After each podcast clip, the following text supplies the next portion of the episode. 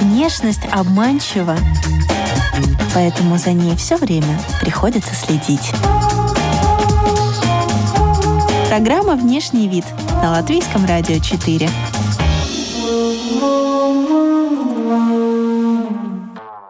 Здравствуйте, дорогие друзья! Вы слушаете радиопрограмму и подкаст «Внешний вид». У микрофона Алиса Орлова. И сегодня о первом впечатлении, умении себя подать мы будем говорить с человеком, который знает некую изнанку, имеет представление о съемочном процессе изнутри. Потому что вот наша сегодняшняя гостья Мария Семенова. Кстати, здравствуй, Мария. Привет. Работала кастинг-агентом. Был такой период в жизни? Да. А, всем привет, дорогие радиослушатели. Меня зовут Мария Виктория Семенова. Я очень много лет работала в кино, затем э, абсолютно кардинально поменяла свою жизнь и ушла работать в IT, а теперь я начинающий молодой предприниматель. Стоп, снято. Если внешность — это послание, что вы скажете миру сегодня? Многие об этом мечтают. Для многих это такой закрытый мир только для особенных. Да, конечно. Так я поэтому тогда и начала искать возможности, как попасть вообще в кино, в принципе, для, как раз-таки для того, чтобы узнать, как это выглядит изнутри, с другой стороны телевизора. Я об этом всегда, когда в детстве смотрела фильмы, мне всегда было интересно, как это происходит, как это вообще выглядит с другой стороны, как вообще весь съемочный процесс происходит. И я всегда безумно любила фильмы, фильмы о фильмах. То есть как это все снимается, как это все происходит, э, как то, как там падает и так далее. И поэтому, в принципе, я вот начала искать возможности, как туда попасть. На каких фильмах ты росла? На абсолютно разных. У меня в семье очень, в принципе, любят как музыку, так и кино. Э, единственное, что мне не разрешали смотреть ужастики. Но я точно помню, что мама смотрела фильмы. Я забыла, как он называется. Сериал это был про НЛО, там вот это вот, вот это все. Да, но мне всегда закрывали глаза, типа, нет, не смотри, нельзя. А, я смотрела абсолютно разное кино. А когда у меня появился компьютер и появилась возможность смотреть отдельно от родителей фильмы, да, это начиналось от ужастиков, заканчивалось боевиками.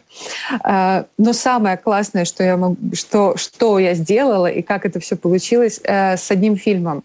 Я, в детстве я очень хотела посмотреть «Звездные войны», но мне папа так, типа, да не надо, потом, потом посмотришь.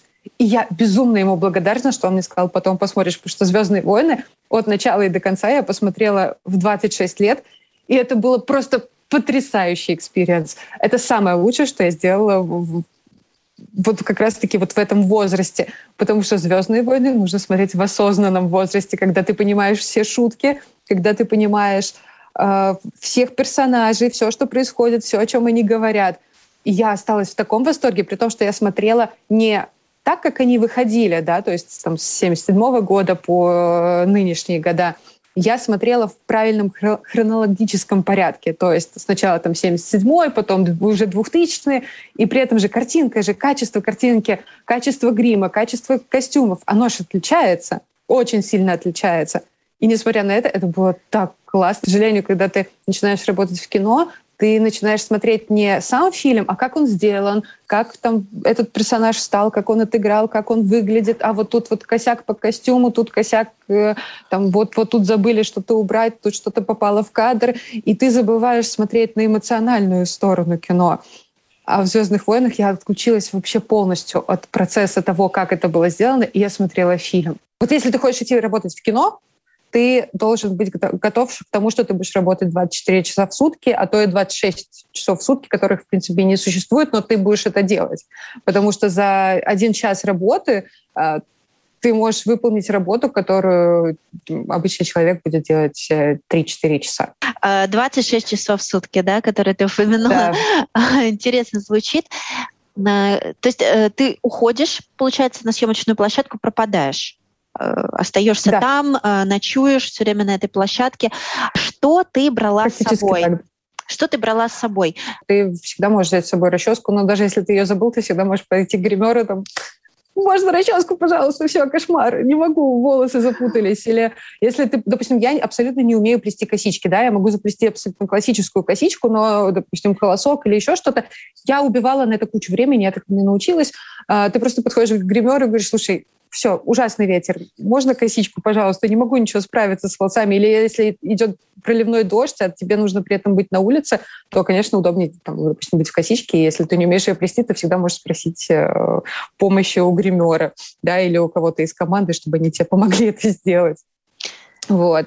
А из того, что я всегда брала с собой, это крем для рук, потому что если холодно и очень сильный ветер, и ты на улице, то руки просто покрываются корочкой. Просто гигиеническая помада, потому что, опять же, как и руки, губы обветриваются постоянно, потому что в основном съемки происходят на улице, ну, в большинстве случаев.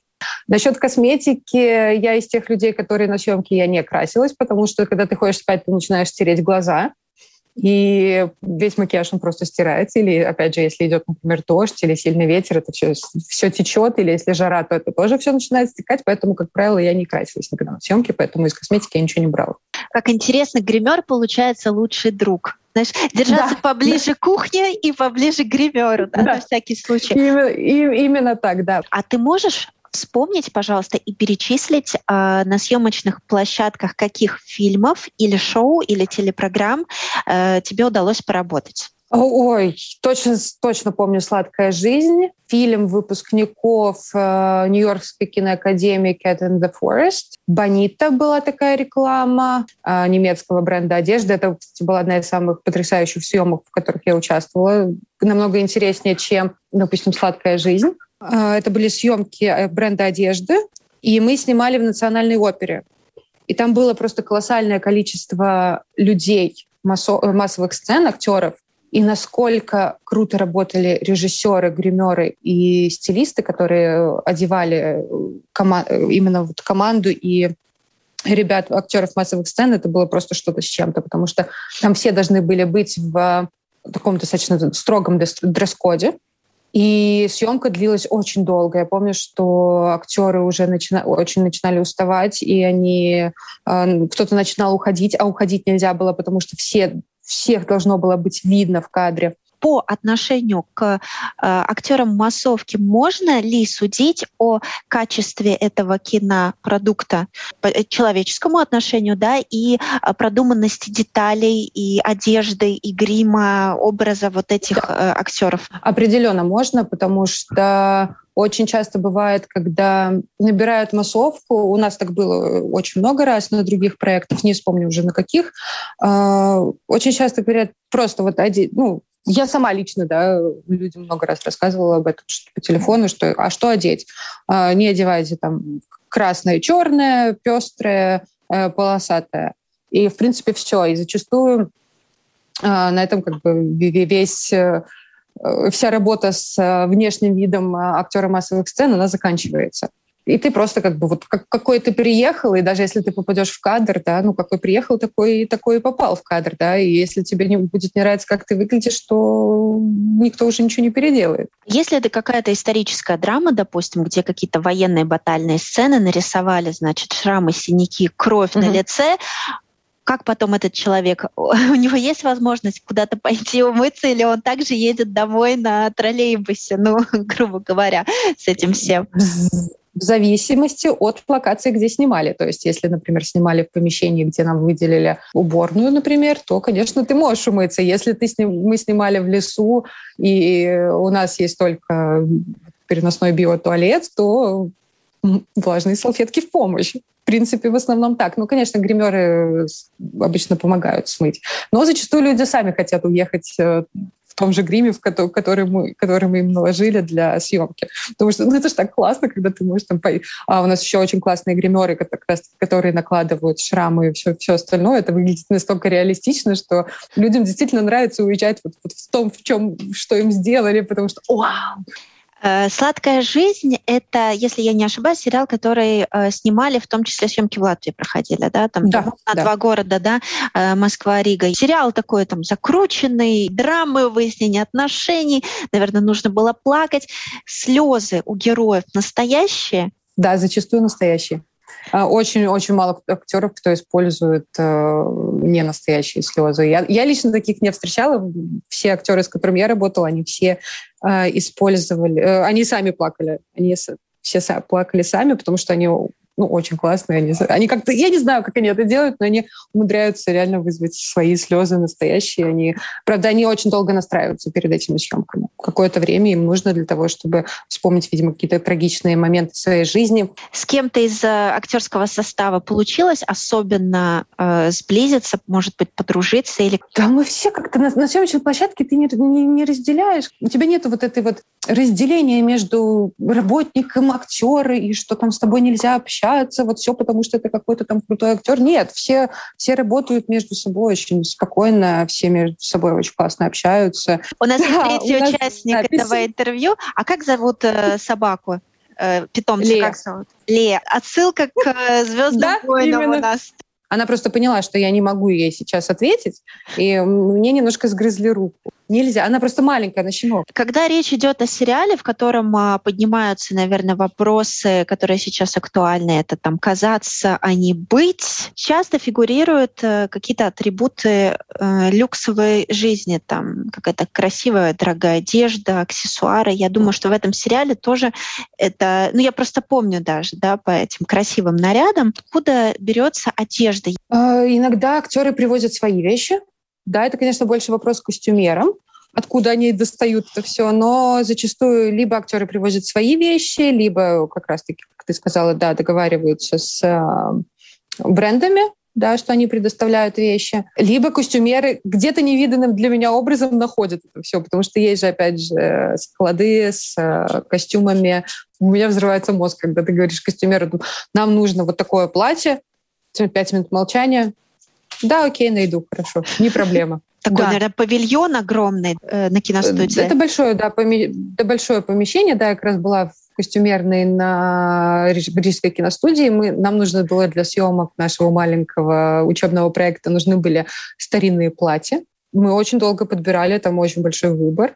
Но на самом деле там может кто угодно приехать и просто в аренду взять э, нужный тебе костюм. Были ли какие-то истории, когда актриса понимала, что ей сейчас там два часа отыгрывать какую-то сцену, а она в корсете просто не может находиться? Э, было не с корсетом. У меня связано было, опять же, на съемках рекламы. Все танцоры должны были быть максимально похожи друг на друга. И девушкам очень сильно э, сдавливали грудь чтобы было максимально так плоско. А, и сделали, мы делали это эластичным бинтом. И вот в какой-то момент девушкам стало уже нехорошо дышать. Им было очень прям... Они уже сидели никакие. Когда, потому что съемка отсняли одну сцену, и потом где-то около трех часов мы ждали съемки следующей сцены, и все это время девушки находились вот непосредственно а, в этих, скажем так, корсетах. А, конечно, я уже, ладно, все, давайте развязывайте, потому что дышать действительно невозможно, еще в этом танцевать нужно. Вот, вот там девочкам было не очень хорошо балеринам. А с корсетами, к сожалению, вот прям с корсетами, с корсетами, к сожалению, не работала, но опять же, вот то платье, которое я выбирала себе на киностудии, там сделано все под корсет. Но на самом деле там просто молния. Если внешность — это послание, что вы скажете миру сегодня? Связан ли актер договором по рукам и ногам, когда речь идет о его внешнем виде, что э, обычно пишут, что нельзя в себе, допустим, менять, ну, как самое простое, да, там, волос перекрасить, э, пластическую операцию какую-то сделать, да, что входит в эти пункты основные? Да, нельзя менять перед цвет волос, перекраситься, стричься, полнеть, толстеть, худеть, да, вот это вот все. Но опять же, вот у нас был случай, когда один из главных актеров сломал руку на съемочной площадке, и ну вот и как, и как ты будешь снимать, да, дальше? Ничего, досняли, мы все сделали. Просто он вот с рукой подвязанный на груди, у него там очень сильный перелом был, включая там ключицу и все. В итоге это все закончилось операцией и ничего, он доснял, он просто на момент э, съемки вот определенного кадра он брал, отпускал руку и снимал. Просто он не двигал рукой, рукой старался не двигать, да, а, но он просто отпускал руку и вот так вот снимался. А потом мы с ним бежали в э, вагончик, и я ему ключицу вставила на место рукой и завязывала обратно в корсет, его одевала. Это ужасно было по ощущениям, когда тебе нужно вставить ключицу обратно на место и затянуть это корсетом, который держит это все. Ну, вот это было жутко. И, а ему было ужасно больно. А вот, допустим, если бы надо было укол поставить человеку, ты бы смогла это сделать? Ну, я думаю, что да. Там ты в полевых условиях, поэтому если вдруг нужно, ну, да, пожалуйста, давайте сделаем.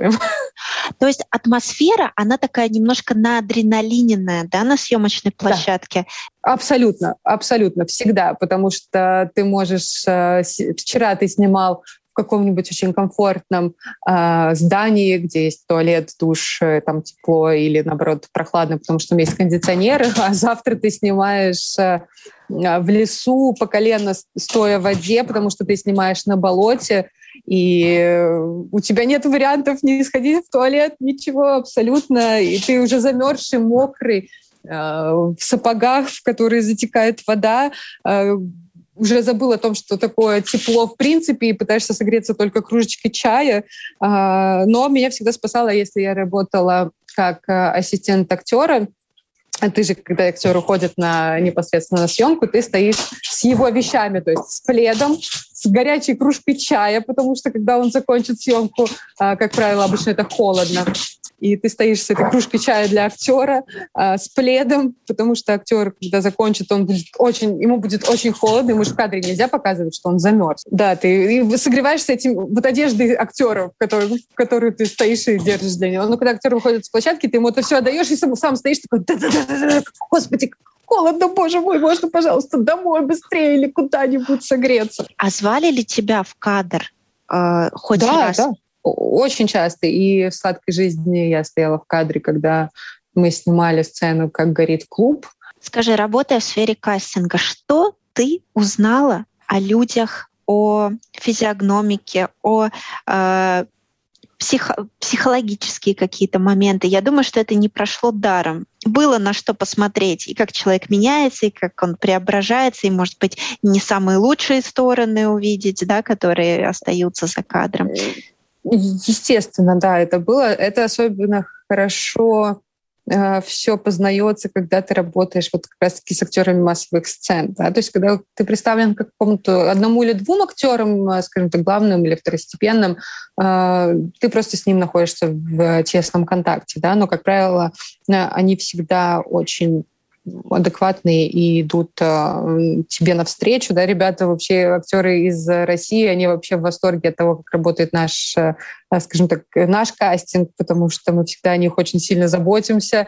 Это всегда вот тебе чай, вот тебе водичка, вот тут тебе пледик, вот это вот все, пожалуйста. Мы всегда рядом с ними, всегда э, им помогаем, э, всегда там хочешь вот такой еды, давай мы тебе достанем такую еду. Да, в России они говорят, что немножко не так работают, там, скажем так, более не пофигистическое отношение к актеру, но а, на него не обращают столько внимания, как в Латвии. Очень хорошо чувствуется а, и узнаешь человека, когда работаешь непосредственно с актерами массовых сцен, потому что к тебе представлено не один-два человека, а уже от пяти и больше. То есть 5-10, у меня максимум было 150 человек только на одну меня.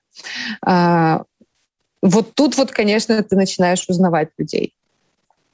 Какие они могут быть, как они могут себя вести. Каждому нужно найти подход, потому что э, одному захотелось в туалет во время съемки, а уйти нельзя, тебе нужно ему объяснить, что, к сожалению, нужно потерпеть, да, потому что у нас там съемки еще полчаса, и в любой момент может э, быть мотор, и уходить никуда нельзя, поэтому прости, нужно подождать. Там, третий захотел кушать прямо сейчас, и вот не, не минутой позже. Опять же, нужно правильно объяснить, почему так, почему э, нужно подождать, что обед будет только через три часа, и вот я могу предложить пока только воды. И ну, в основном ты работаешь как такой друг, мини-психолог и официант одновременно, потому что это успокоит человека. Кто-то начинает переживать, что вот у меня тут волосок вылез, я плохо выгляжу, мне не нравится, давайте там, а можно переснять поэтому. Ты ему объясняешь, что ну, не будет видно этого волоска, да. То есть, и, а люди же абсолютно разные все. Кто-то начинает психовать, кто-то начинает плакать, кому-то все, я, я пошел домой, вы меня достали. И поэтому нужно постоянно искать какие-то варианты, как э, сгладить углы с, с одним человеком, с другим. Это на самом деле приходит с опытом. Сначала я приезжала домой, и у меня было я была выжата как лимон, а со временем мне, конечно, это все начало, начало даваться проще, и я просто успокоилась. Это как стюардесса, которая должна все время своим видом показывать, что все в порядке. Что все хорошо, да. Поэтому если вдруг что-то не, не происходит неординарное, надо отозвать своего коллегу и поговорить лично, а не устраивать панику непосредственно на площадке, потому что иначе приводит это к панике абсолютно всех людей, которые там находятся. Даже если ничего страшного там особо не происходит, актеры начнут волноваться, что а вдруг что-то что-то не так. Они сразу это увидят, потому что они же не, не заняты другими делами. Они не думают о том, что им нужно сделать дальше. Они заняты тем, что им нужно находиться в кадре, им нужно выглядеть красиво. А, ну а при этом они же видят все вокруг, они видят всю команду. Мы-то особо не смотрим на них, мы общаемся между собой, а они видят все со стороны. Мы находимся, находимся в своем кругу общения, и нам комфортно а они, им же интересно, они наблюдают за тем, что происходит на площадке, поэтому они очень легко подмечают, когда что начинается какая-то паника. В принципе, так же, да, как пассажир в самолете. Если они, пассажир в самолете увидит, что стюардесса нервничает, или стюардесса почему-то вдруг решила пристегнуться всеми своими ремнями, то ты, скорее всего, тоже в самолете быстренько поднимешь спинку, откроешь э, иллюминатор и пристегнешь. Ты наверняка увидела, на что готов пойти человек а, ради того, чтобы попасть а, на экран. Действительно, на что? Вот есть ли у этого какой-то вообще предел? Или э, это становится какой-то обсессией для некоторых людей? Были у меня несколько фанатов именно из актеров массовых сцен как раз-таки, а, которые старались попасть на каждую съемку. А, мне звонили в 3 часа ночи, мне звонили в 5 утра, мне звонили по 20 раз на дню, Мария, есть съемки, будут съемки, будут съемки, будут съемки, будут съемки. А когда съемки? А когда можно приехать? Или если, так как Рига маленькая, э, и, в принципе, Латвия маленькая. Если кто-то вдруг вот из этих людей видел, что проходит съемка, они все, они на эту съемку, все, я же вам нужен, давайте, давайте снимать, все, я, я готов, пожалуйста, возьмите меня. Периодически звонят, что вот еще снимаете? Я говорю, я сейчас не работаю в кастинге. Вот можете подписаться на эту страницу. Здесь выкладывают, э, когда ищут. Ну вот а, можете меня там, пожалуйста, сказать, что я, я хорошая, я хочу. Я говорю, ну, ну если вы подойдете под э, нужные параметры для данной съемки, то, пожалуйста, приходите, но отправьте свою заявку, и вам позвонят. Насколько э, грубо может быть э, человек, работающий в кастинг-сфере, когда он отказывает? Зачастую очень э, вежливо и аккуратно отказывают в съемке. Э, то есть, зачастую бывает, что спасибо вам за, за участие в кастинге, но мы выбрали другого человека и все, да, то есть без пояснений, почему, да, если человек начинает спрашивать, почему, э, просто режиссер выбрал э, другого актера. То есть неэтично э, говорить э, о причине, если она заключается именно в особенностях внешности. Да, просто это не нужно. Это не то, что неэтично, но зачем подмечать э, какие-то нюансы, да, что там у тебя большой нос или у тебя большие уши. Это не имеет никакого смысла. Понятно. Деликатно. это происходит так. Да. Действительно ли рабочая страна имеет такое принципиальное значение? У многих, да. Я скажу, что даже для себя я выделила у себя рабочую сторону. Э, я точно знаю, что мне не нравится, когда меня снимают с правой стороны, мне больше нравится, когда вот я, я, могу сесть слева. Ну, больше всегда вот слева сяду как-нибудь так, чтобы... Мне, вот мне нравится, когда, как я выгляжу с левой стороны, а не с правой. Мы же не симметричны, и поэтому для многих действительно э, то, как они выглядят э, с правой или с левой стороны, или там спереди, да, и для них это очень-очень важно. И так, в принципе, для меня то же самое. Я всегда вот стараюсь на, на фотографиях стать э, больше левой стороной вперед, потому что мне нравится, как, я, как э, левая сторона моего лица выглядит. Потому что они, действительно, наши, если взять фотографию, к примеру, свою, там, сделать фотографию одной только правой стороны, зеркально ее переложить, то ты сам себя не узнаешь потому что ты не симметричен. Или как сейчас в ТикТоке тоже есть э, этот тренд, что э, с фильтром... Э... Когда вышел фильм «Текст», угу. Наверняка видела, ну все видели. Да, да смотрела. Тем более, смотрела. Да, да, тем более это такой, ну не знаю, скандал, не скандал, да, а, но обсуждали, конечно, активно некоторые э, сцены э, обнаженные, вот э, Кристины Асмус, да, и, угу. естественно, э, текст это не первое кино, где так натуралистично показывают и интимные сцены и обнажения, там фон Триера вспомнить хотя бы, да, угу.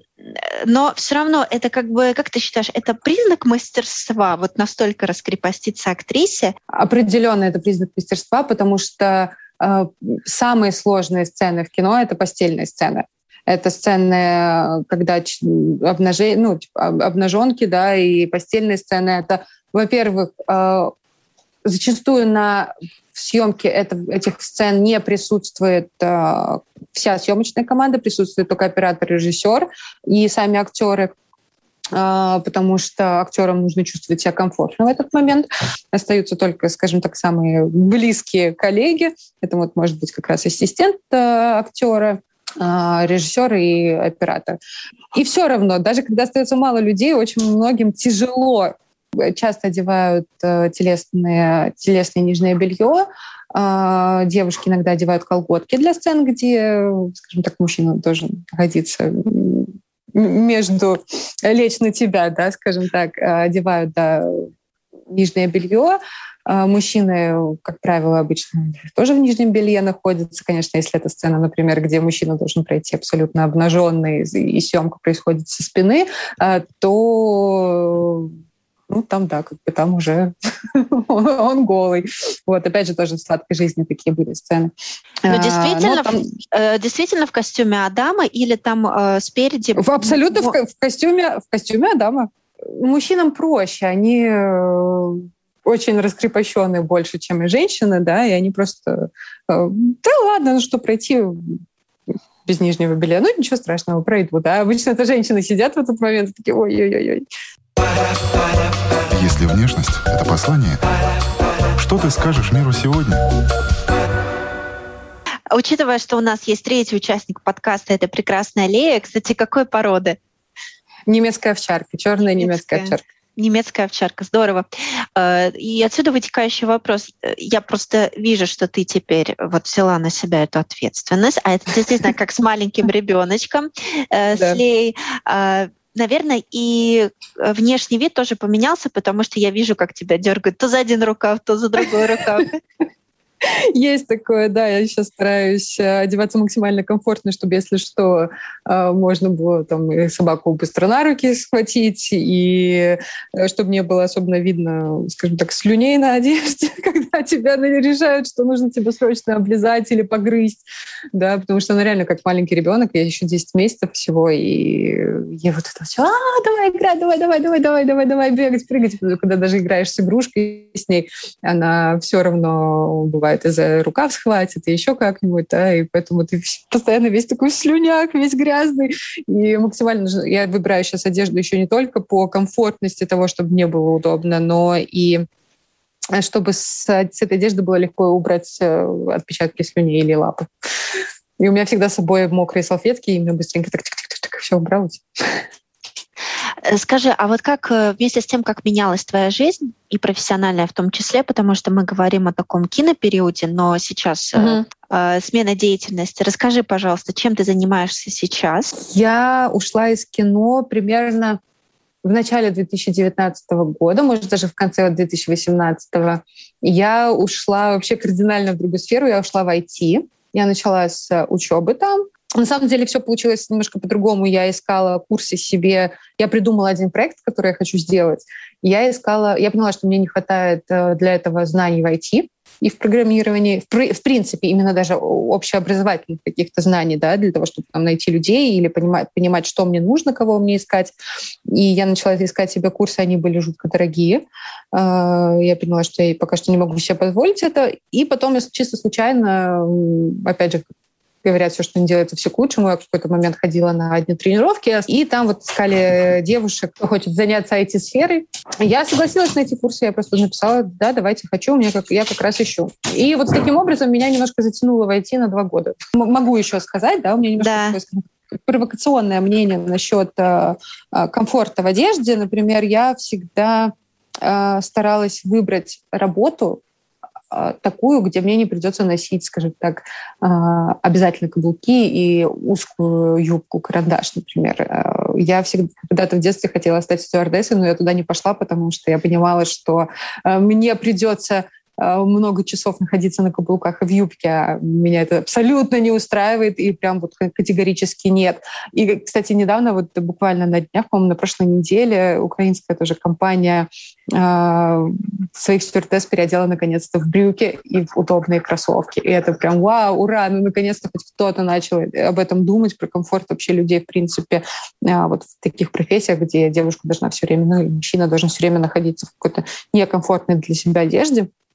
И для меня это, например, это всегда было очень важно. Я даже когда уходила работать из кино в IT, первое, что я спросила своего ментора, необходимо ли в офисе а, какая-то вот официальная одежда, типа черный низ, белый верх. Очень важно для меня, потому что, например, если я, а, мне через два часа, мне через два часа начнут болеть ноги от каблуков, я уже забуду про любую работу, я буду думать только о своих ногах, о том, что они болят, а не о том, что мне нужно работать и еще что-то, что-либо делать параллельно тому, что как, как, как бы мне выжить на этих каблуках или в этой юбке это тоже очень классная тема, потому что они же э, озвучили свой выбор. Вот эта ли, излишняя сексуализация образа женского в да. некоторых профессиях, э, она, во-первых, устарела, во-вторых, непрактична. На самом деле очень важно потому что, например, у меня когда я только начинала вот свою, свой путь в кино и на телевидении, я попала на практику,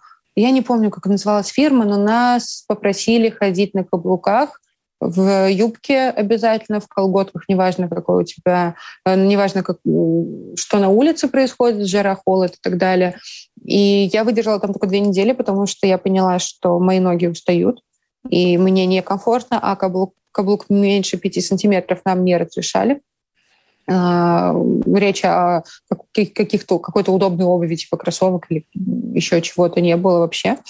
А, я выдержала только две недели на практике. Я сказала, нет, ребята, сори, но мне важно делать свою работу качественно, от того, в чем я одета, от того, как я себя чувствую в одежде, моя, зависит качество моей работы. На самом деле это тоже такой очень немаловажный факт, потому что, к примеру, когда у тебя через три часа уже болят ноги, ты начинаешь срываться на всех, потому что как, какая бы у тебя выдержка сильная ни была, но когда тебе что-либо болит, ты сама знаешь это состояние, э, неважно, когда тебе болит голова или еще что-то, ты начинаешь э, становиться немножко злым и раздраженным. А от того дресс-кода, который э, был необходим на работах, зависел выбор, пойду я на эту работу или нет. Для меня это было важно. Традиционный вопрос э, в радиопрограмме и подкасте. Что для тебя внешний вид? И каждый из гостей как-то по-своему интерпретирует свое, что-то вкладывает в это а, понятие. Для меня внешний вид — это комфорт, да нет, я скажу одним словом. Для меня внешний вид — это комфорт, для того, чтобы ты чувствовал себя комфортно в любой ситуации, неважно, где ты находишься. Мария Семенова о кастингах, съемке постельных сцен, звездных войнах, новой форме украинских бортпроводниц, работе ассистентом по актерам и о многом другом. В радиопрограмме и подкасте о красоте и моде «Внешний вид». Вы слушали новый выпуск. У микрофона была Алиса Орлова. До новых тем, до новых встреч, до новых трендов. До свидания.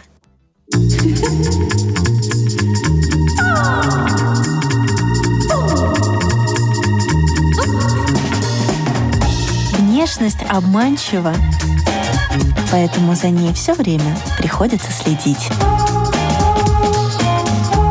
Программа «Внешний вид» на Латвийском радио 4. Oh.